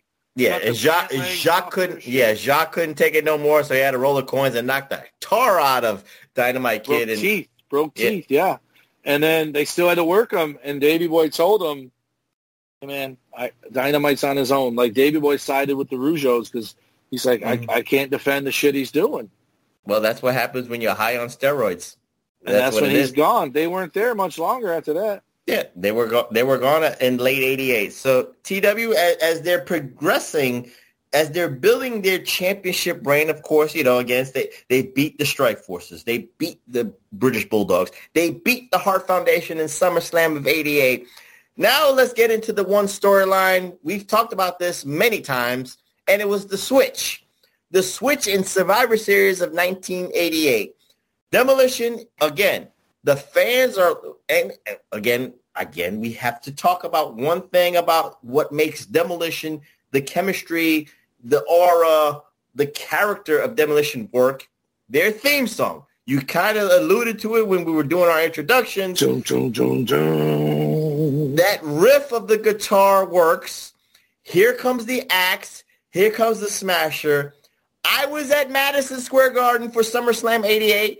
Demolition against the Hart Foundation. Hart Foundation got the cheers as a babyface, but when the song, when that, when that song comes on, we all, every fan stood up because we wanted to see the aura, the presence, you know, the charismatic nature of Demolition coming down in all their garb, in all that Lord Humungus garb, and we were cheering for them. Like you said, you heard cheers when they beat the tar out of the out of the Strike Force. Yep. We were cheering for them. So in Survivor Series of 1988, there was a new tag team on the scene, Reflectionites, and that was the Warlord and the Barbarian, aka the Powers of Pain. You could say Road Warrior ripoffs, absolutely. So we're not even gonna, we ain't gonna deny that. We already know that. TW and I already know that we saw them on WCW Saturday Night. We already know that they got they got embarrassed by the Road Warriors. So coming into WWF as good guys, okay, I can give it a chance. I thought that was weird. I thought was- that was weird. It was totally weird, but I said, let's give it a chance. We know, I kind of understood where Vince, well, I can't say I knew that Vince was, was booking it, but I said, I kind of understood where WWF was going for this. They wanted to create their own Road Warrior wannabes, and they figured that the look was so, so you, was so close. Spot on. Was so, sp- yeah, that was the word I was looking for. So spot on that they could actually create their own tag team champions as Road Warriors and pay them less, significantly less. So in Survivor Series of 1988, the switch happens. Fuji, Demolition are the captains of this particular Survivor Series tag team match, the last great tag team survival match against uh, I- who was the captains of the of the good guys? Oh, it was the Powers of Pain. They were the captains. So Yeah. the switch, so the switch happens, and Fuji cost Demolition was the reason why the Demolition were eliminated. They they beat they slammed Fuji down to the ground and they got a huge you could say Road Warrior pop. but that but Fuji was still on the match while the Conquistadors were trying for the, were praying to the high heavens that they could actually win this survival match.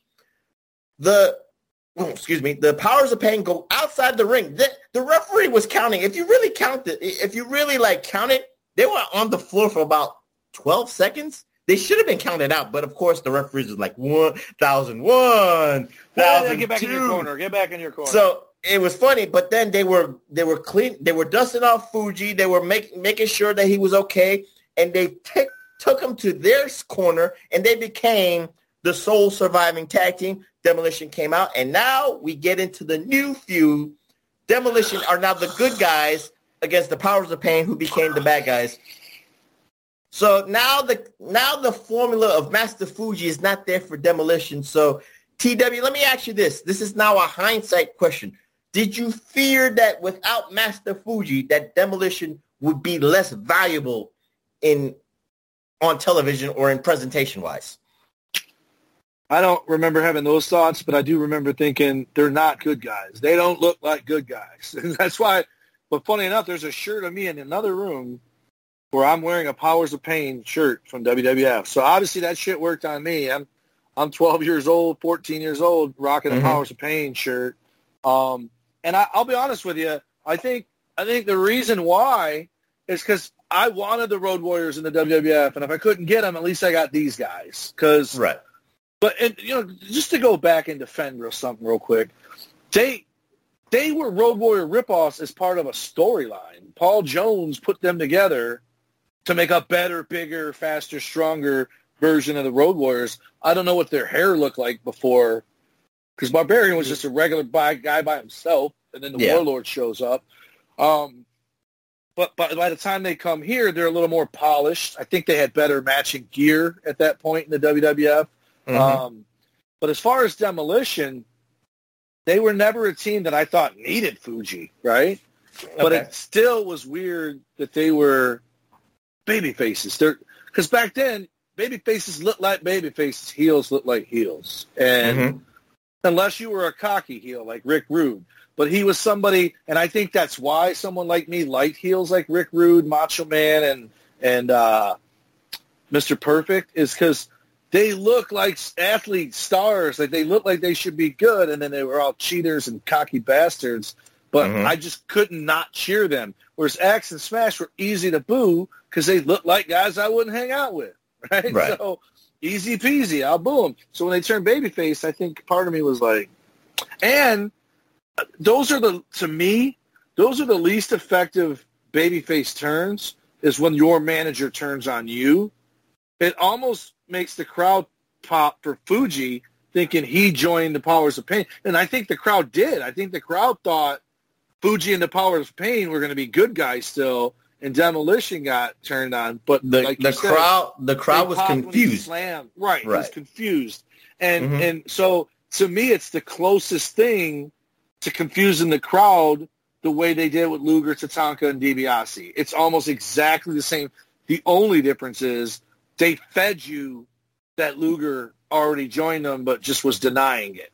This was just out of fucking nowhere because someone realized, all right, people actually like demolition and they fuck this powers of pain shit's going south. Let's switch it. And they did. Right. So it worked because they needed to do it. But I don't think demolition lasted long as heels or as baby faces.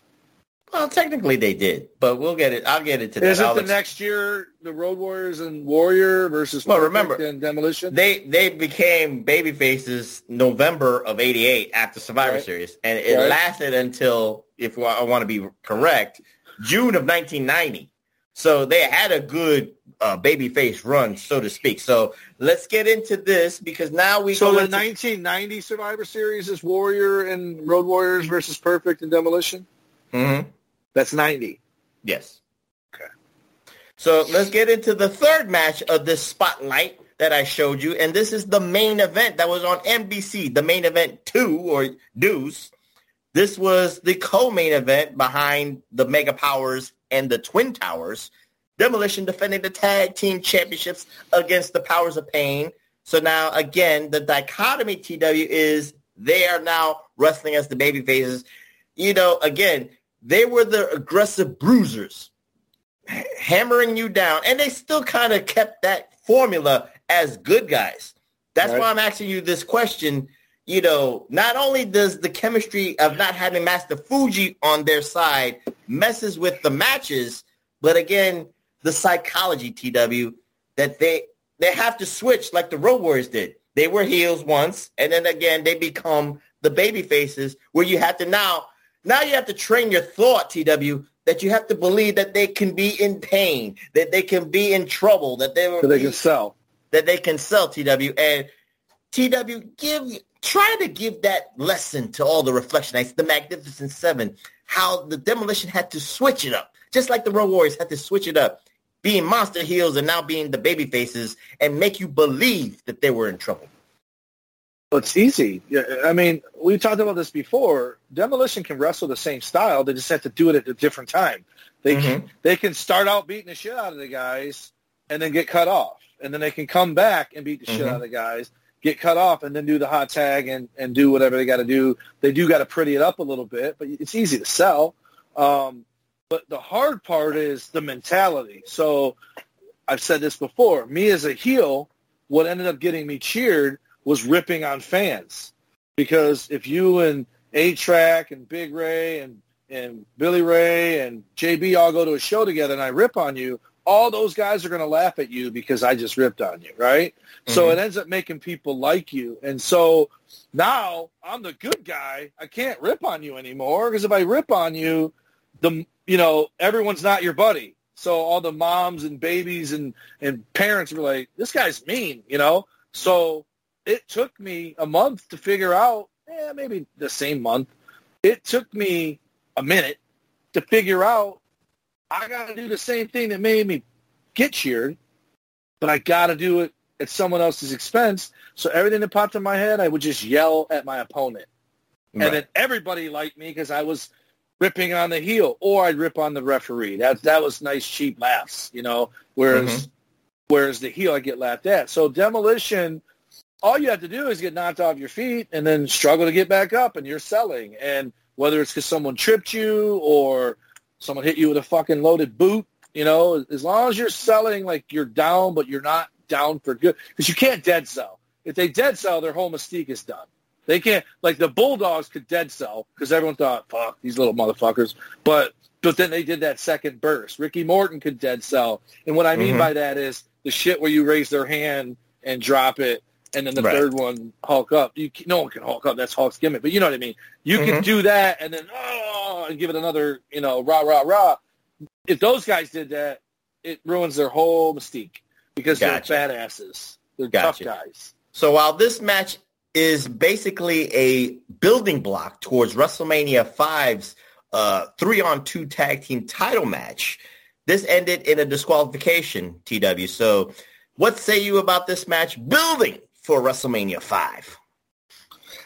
A, didn't know these two had another match at WrestleMania 5. B, it was easily my least. It was just, it, you said something earlier and I, I, I, and I started to say this and I didn't finish my thought where I said Travis would disagree with me. Rick Davies, a guy I wrestle with, his favorite wrestler ever is Miss Masked Superstar. Um, Mm-hmm. Masked Superstar was a good worker. And and I'll say this, I still think Hulk Hogan's a great worker. He ain't the best wrestler, but he worked the crowd and Axe works the crowd as Axe. I don't think Axe and Smash are putting on wrestling clinics. I think they're punch kick brawl, right? Um So you give him like the three moves of doom kind of Right, mentality. right, Okay. Right. Whereas from everything I've heard, I've never watched the Masked Superstar. I've seen Masked Superstar number two, and he might be number two. He might not be number one. He might be Masked Superstar number two. I don't know. But mm-hmm. the point is, they're not doing arm locks, arm drags, drop kicks, and tackle drop downs and hip tosses. They're literally double axe handles and boots. And but the thing is, the crowd ate the shit up. They ate it up when Hogan punched the guy four times and then whipped him to the ropes and gave him the boot to the face. That ain't no fucking small package, right? So Right. they're they're more brawlers. I they're more um what's my good man that died a couple years ago? Kimbo Slice. They're more of a Kimbo Slice, just stand and punch, you know, not nothing finesse. They're not dancing around like Muhammad Ali. And Mhm. so so I, I, the problem is they're good at it. Powers of Pain are not. So the Powers of Pain wrestling the same Their style. their their dance partners sh- were Right. shitty. That's the Right. problem. I get but you. But they're both they're both doing the same style, and one of them's good at it, and the other ones are green as fucking baby shit. So it it just it just didn't work for me. It never did. Animal Mm-hmm. and Hawk versus Powers of Pain worked because they just brawled, and and Animal and Hawk they bumped them all over the fucking place, and they Mhm. didn't do that with them. It was just they just, and that's the thing. Animal and Hawk did drop kicks and power slams and suplexes. Axe Smash did none of that. They didn't leave their feet. Yeah, you're right. Yeah, They they did not leave their nothing feet. cute, nothing cute or fucking powerful. Just just boots and axe axe handles. Just so it works when you're watching them beat up your favorites and you want your favorites to make a comeback. It's a heel style that's Right. good for heels. hmm Okay, I give you that. But he, like I said, this was a building blocks match towards WrestleMania five. This this ended in a disqualification. Of course, they got their revenge or, their payoff in quote unquotes by defeating Master Fuji and Powers of Pain in a three on two tag team uh, title match. There. Now we get into the meat and cr- I would say meat and the crust of Demolition's uh, title reign. You could say they're they're already a year strong into their first reign. So now, but now they are feuding with Bobby the Brain Heenan. They're feuding with the Heenan family. So now when you're feuding against Bobby Heenan and his army, this is a co-main event right underneath a Hulk Hogan and an Intercontinental Heavyweight Championship match. so to speak. So you got a triple main event style kind of thing. So now you got Tully Blanchard and Arn Anderson and TW. You could see the difference in, I don't actually, you know what? Maybe I might choose my words carefully, TW, but what say you? Tully Blanchard and Arn Anderson are experienced enough and have the psychology awareness enough to change their styles against the Road Warriors, knowing how bruisers there are, and they do the power slams and the drop kicks and all, and the high impact stuff. They actually slow. I don't know. I want to say slow it down, but since you know and Smash doesn't lead their feet with drop kicks, doesn't do like the power slams to death, doesn't go go off the top ropes like Hawk does.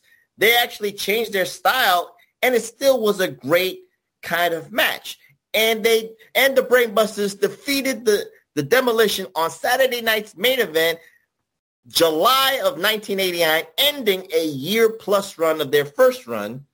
But I showed you the match where they regained the tag team championships for a second time in in October of 1989 TW. So I just wanted to give you that chronology that's when, right there. That's when Tully and Arn were on the way out. Absolutely. So what say you about this match, even though it lasted for 10 minutes, but they regained their tag team championships for a second time? A, I always saw Arn Anderson look like an old man his whole life. He doesn't. He looks Mm-hmm. he looks like a young Van Gogh in this in this here. But uh, um, don't ever be surprised by the Brainbusters having a good match. They are the I'm, never, reason. I'm not surprised. No, I'm just saying that- they changed their style and it still was a good match. They did it because they're the Ric Flair tag teams. They could wrestle a broom and it would be good. They could have wrestled the Powers of Pain and it would be good because it's Tully's face, it's Arn's precision, it's it's Tully's cockiness, it's Arn's matter of factness. They're just they just work like a well-oiled machine. If I didn't love Shawn Michaels and Marty Jannetty so much, the Brainbusters would be my all-time favorite tag team. They they mm-hmm. absolutely were just professionals, man. And it didn't matter who you put them in there with. I, I just I hate how it ended for them. I hated all that fucking loyalty to the Crockett's, especially yeah. If you if you if you could go back, I'll bet you a hundred dollars right now. If Arn and Tully could go back on hindsight, they would have never left WWF and went back to WCW. It ruined Tully's career because he failed the drug test, and then Arn. No, well, Arn Flair- wanted to go. Well, you know, I, He wanted to be with Flair. He wanted Yeah. to be with with his family, But but I'm of course saying- being close to home. Well, that's fine. But if you knew how it was going to all end, you would have just stayed in WWF. There's no proof in the pudding is he worked for them as a damn agent for 20 damn years after he was done wrestling because Vince took he, Vince takes care of you when you're one of them, right? All these dudes getting released, they ain't shit. You know, maybe Nicky Mickie James, that's somebody with some some years. Um, Well, we- Road Dog, guys like that. That's the pettiness behind the scenes politics shit. But most of these people getting released, they're people nobody gave a shit about anyway. Jake Atlas or whatever. And then you got people like I like Keith Lee, but if you're a little whiner on the internet, why do I want to pay you money? Like it's all if you notice it's all these people that get released are either A, they weren't doing shit anyway, or B, they uh, my spot, my spot. Like this latest guy who you probably love. Fuck this guy, Mustafa Ali. You don't go public and say, I want to do good things, but I can't do them here. You really went totally left after man match. Tully and Arn leaving the WWF because Tully was done after that, man. He was done. He never did shit again. And now I got to see him as a frail old man on this fucking NXT light on fucking Wednesday nights, and it's just it's miserable. Oh god! I can't even get a Tully. Be happy he's figure. getting paid. He's getting paid money. They're, they're He's getting my paid Facebook money. friend too. He's a, he's a religious man. I hope he still is. I, he doesn't post very often. But I can't even get a Tully and Arn figure in my Hall of Fame because these two assholes had to leave not once but twice. They had to leave to be. It's like, come on. I don't So what do you say? What, what do you say about the match, though? What do you say about the match? I said, don't be surprised if Tully and Arn had a good match with anybody. It's a good match. I think they got the screw job finished. Didn't Axe just kind of lay on top of Arn to get the pin? It yeah, was, they, it was not more. It was more about not a screw job. It was more about building the tension in the Heenan family between Tully Blanchard. Well, we didn't know that there was supposed to be tension between Tully Blanchard, Arn Anderson, and Bobby Heenan per se, but they were trying to build on that. Uh, there was dysfunction in the Heenan family, so you know, technically it kind of overshadowed Demolition's second time as tag team champions. But again, they got an opportunity to become two-time tag team champions, which again was a very rarefied air, so to speak. So they were in, you know, in they were on a class by themselves, becoming multiple time tag team Hart champions Foundation. there. With the Hart Foundation, well, the Hart Foundation was a little bit later, but we'll we'll talk about that in a second. What about what about Beefcake and Valentine? Were they two? No, just one, just one. Yeah, but the the history, well, let's say the feuding between Demolition and the Heenan family did not end there per se, because while the Brainbusters went back to Atlanta officially, another tag team came into the scene, and that was the Colossal Connection, and that was Andre the Giant and Haku, and they defeated Demolition in January of 1990. And of course, Demolition would once again become now the first time, three-time tag team champions in WWF or WWE history, winning those tag team titles against the Colossal Connection at WrestleMania 6 in Toronto Skydome. Now the funny thing is here as there were certain things going on in 1990 Reflectionites on TW, and it was involving Axe. Now Axe and Smash, they had a they had a good rapport, I think, with Giant Baba and All Japan Pro Wrestling. So Demolition was allowed, thanks to Vince McMahon, to go to Japan and work those matches because Demolition actually had wars with Giant Baba and Andre the Giant. I don't, I forget what that tag team was there, you know, between Giant Baba and Andre the Giant, respectively. But they had wars with Demolition. But that's neither here nor there, TW. I didn't want to. I'm not talking about that match. I'm just didn't even you- know that. they did. But As during Demolition? as demolition, they they were allowed to keep the garb and all that stuff. But while those they were touring in Japan, Axe had an acute affliction towards sheriff, shellfish. He was allergic to it. Either he didn't know it or he was served some food, but he had a bad reaction to it.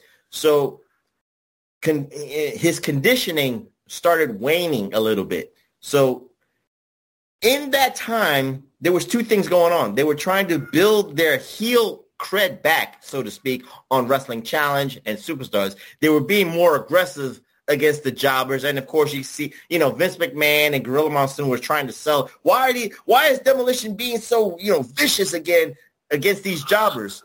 And of course, we could talk about another thing that happens in the summer of 1990. And that was the signing finally of the Road Warriors, the Legion of Doom Road Warriors, Hawk and Animal.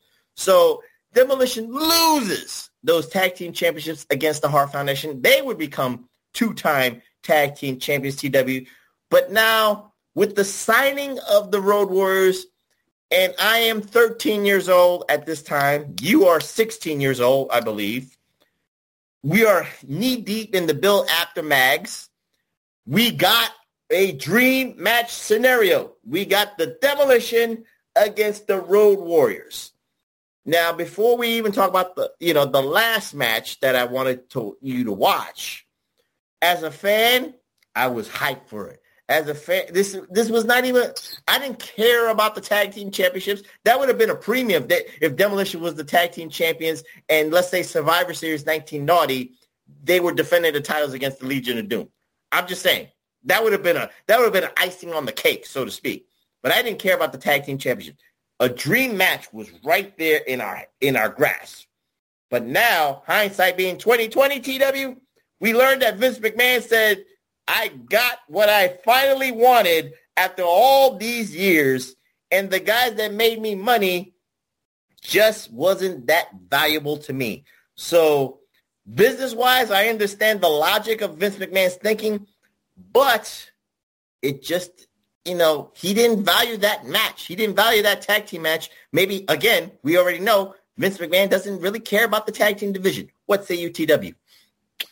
Uh, you're not telling me what he did to make you feel that way because uh, I, I could have sworn the Hart Foundation beat the Nasty Boys to become tag team champions the second time because Animal and Hawk helped them with the helmet. You you got a concussion? No. Jimmy Jimmy, what, what's Trust his me. helmet? Trust Who me, the they're too- helmet? Jimmy, but that's Nasty Boys beat the Hart Foundation at WrestleMania 7 to become tag team champions. Right. But I'm talking about SummerSlam. Wasn't it Nasty Boys versus the Hart Foundation? And I just Animal told you while I'm doing my spiel. It was the It was Hart Foundation. Yes. So Animal Hawk cost Demolition the tag belts? Yes. I, I've always thought it was the Nasty Boys because they had No. that fucking helmet. They didn't. So were, they were not in the WWF until 1991. Who whose helmet did they use to hit Smash and Axe? What? Animal Hawk keep helmet. keep keep with the program. Keep with the program. It wasn't Maybe no the helmet. There was WrestleMania. That's how they lost them. Was Yes. the helmet.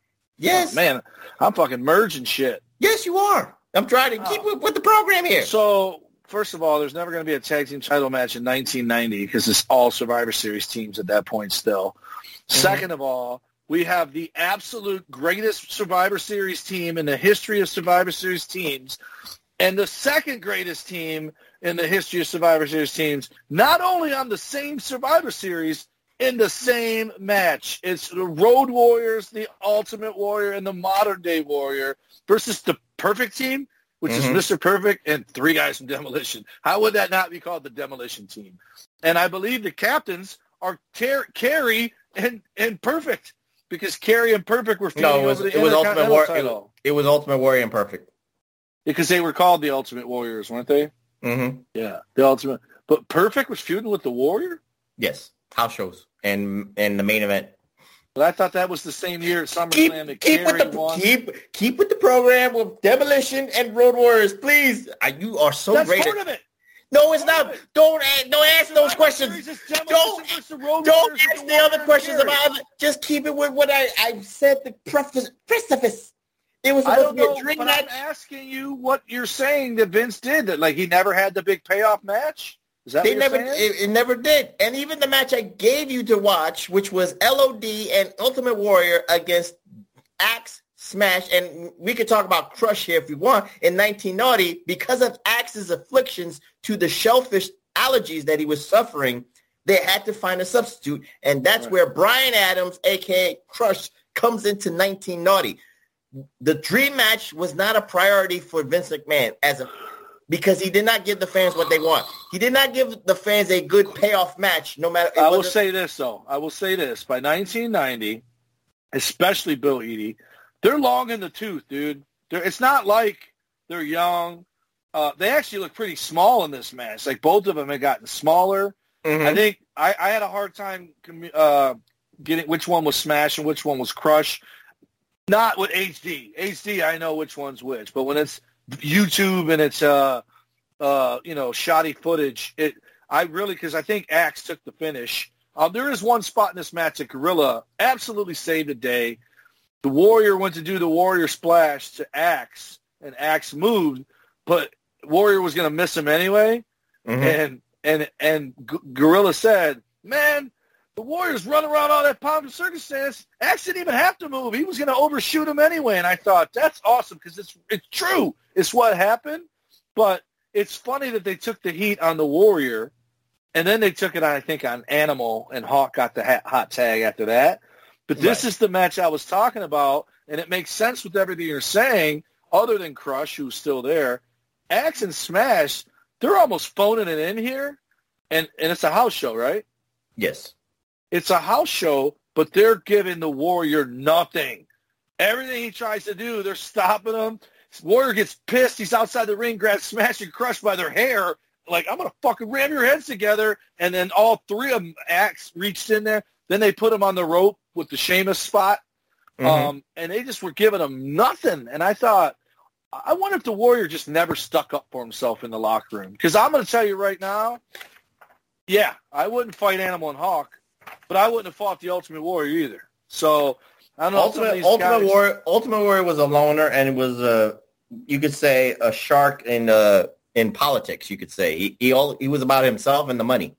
Right, but what I'm saying is these guys always took liberties on him. Andre the Giant took liberties on him. Like you hear the stories, he would run and do the, you know, how he crossed over you twice before doing the splash. Mhm. On, on every night, every house show, Andre the Giant would put his fist up and hit him in the dick as he was jumping over him on one of those runs.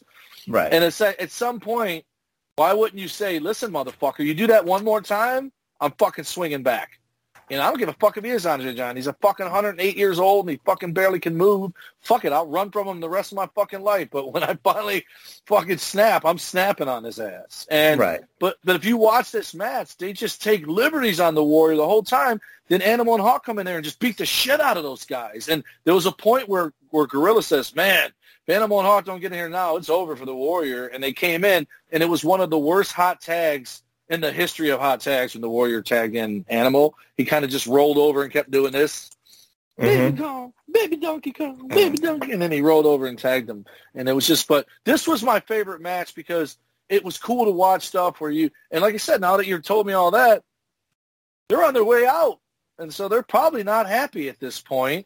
And and I was going to ask you, ironically, because Smash side-eyed Crush a couple times where I thought, I wonder if either one of these guys are thinking, whose fucking job is this guy taking? You know, is he taking mine? Or is he? Because but, but now I, I remember all the shellfish stuff now in hindsight.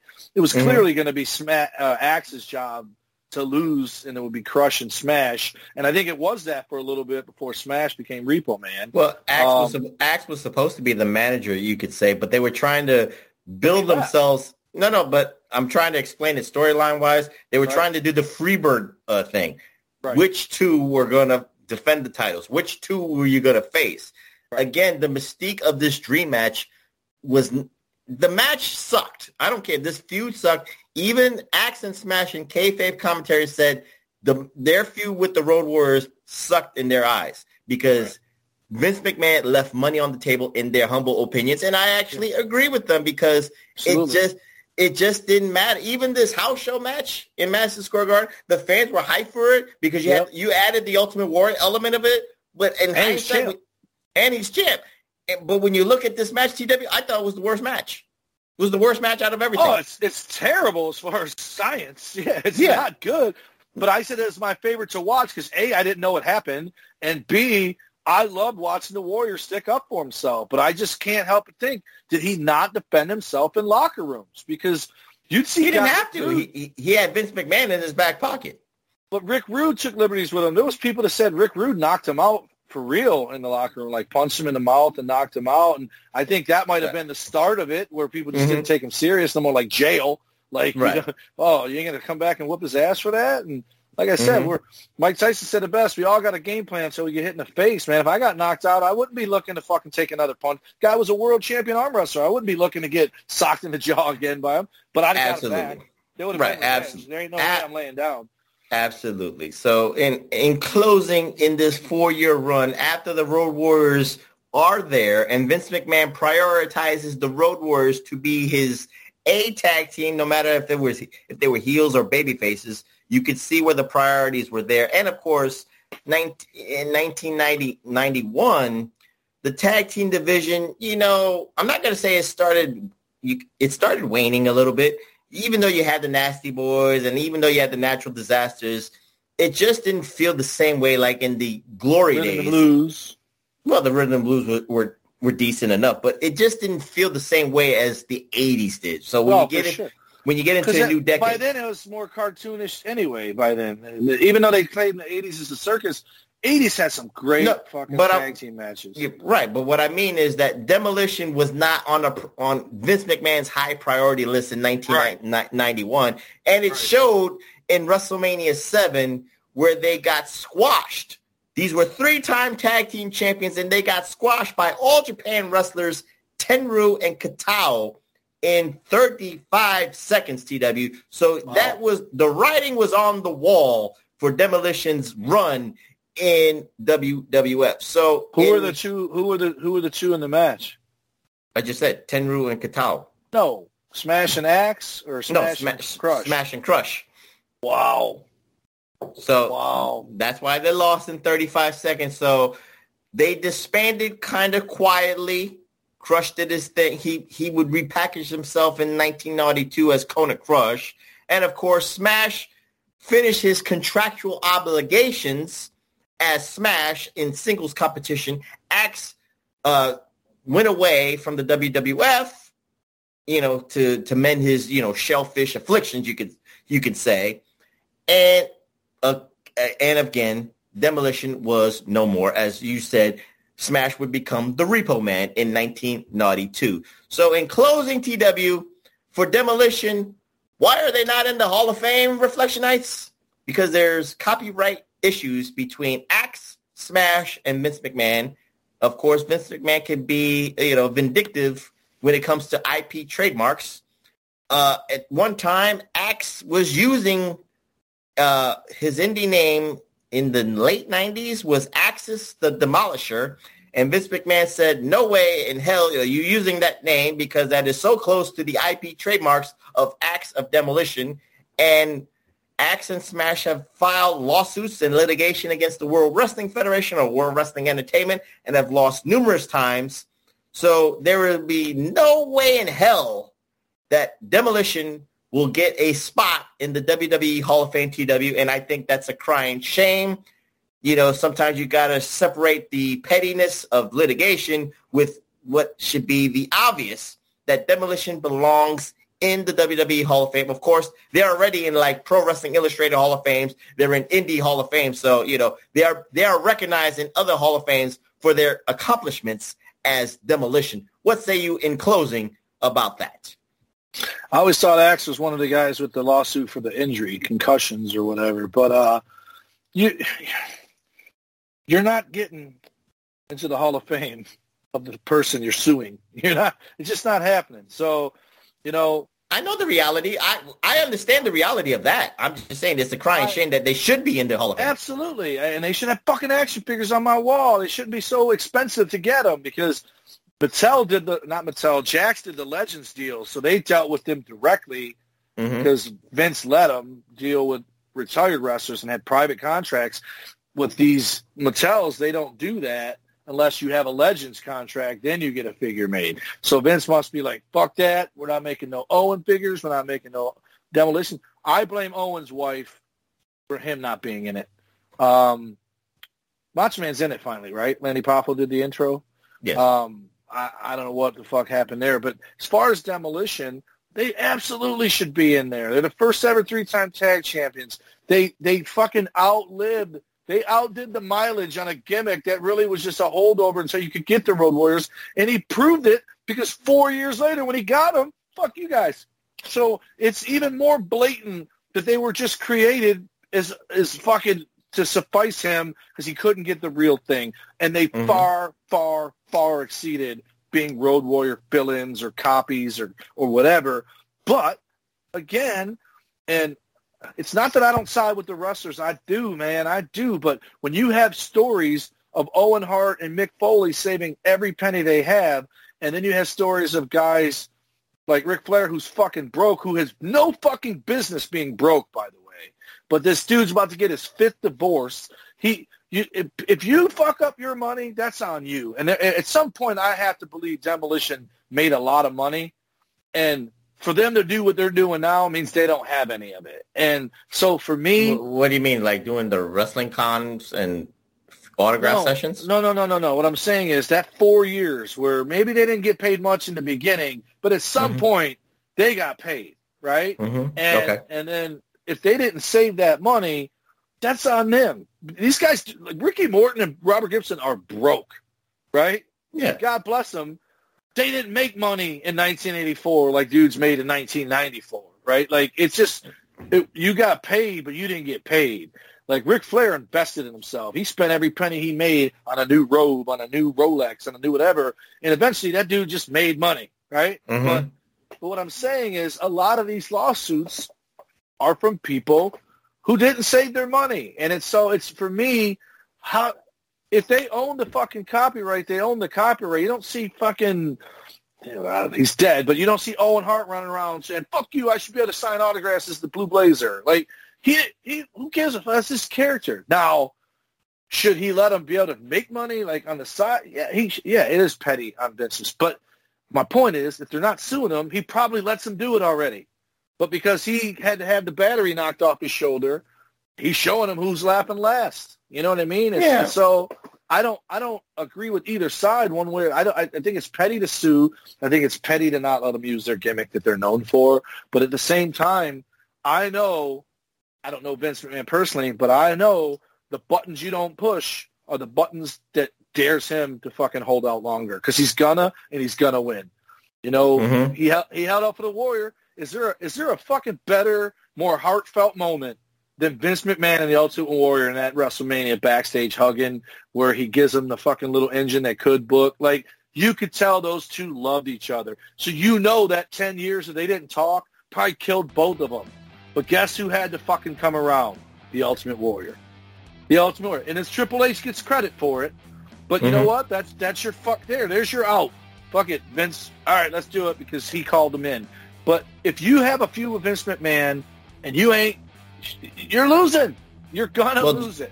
John Laurinaitis is not going to call demolition and try to patch things up between Right. themselves and Right. Vince McMahon. So that And neither is Triple H. With that being said, Reflectionites, we close on this pro wrestling spotlight, and we hope you enjoyed this particular spotlight with Axe and Smash of Demolition. So TW, we've been talking so long. Give out those socials so we can get out of here. Alrighty. Pro Wrestling Coalition Network is PWC Network at podbean.com. Ours is at PW Reflection on the Twitters. Uh, the P1JB is JB on Twitter. I really thought he was going to be here for this one. Um, Big Ray can't do it without him at Big Ray Hernandez. My one that eh, I, I, I don't do this much political, but I do still at Tommy Wonder 19 or at the Tommy Wonder to talk about wrestling and pop culture. Snapchat's number wonder, facebook.com backslash Tommy Wonder, Dum Dum Duo and an Idiot is the YouTube channel. We've done shit in a while, but we're doing something soon. And then, of course, Big Vito Brand at bigvitobrand.wixsite.com and patreon.com backslash the Big Vito Brand. And, and sometimes you can hear us on the Hami Media Group. So check us out there on Sundays on the Hami Media Group. So check out their Podbeans and Facebook fan pages respectively. And you can find me on the Twitter at PWSOPROF. That's PWSOPROF. And of course, follow my brothers in arms, 8-Track Brown, the king of the reactions at 8-Track Dashley. And of course, the man with documents, Mr. Infinite Fringe himself, Billy Ray Valentine at Obi-Wan You Know Me. What are we going to do next week, TW? I don't know. We might go episodic. We might do the movies. We might We do might- rivalries. We might be shoveling ourselves out of snow still next week. It's it's brutal. Of course. Well, I don't know. Well, we'll do a, a special snow edition of the PWR podcast here at the PWR Network at podbean.com. Let's do that- let's do a spotlight on wrestlers that died from cocaine. Gino Hernandez. Let's do that. Oh, We're not doing a gee. spotlight. oh, you said snow. I thought you meant snow. Oh, okay. Al Snow.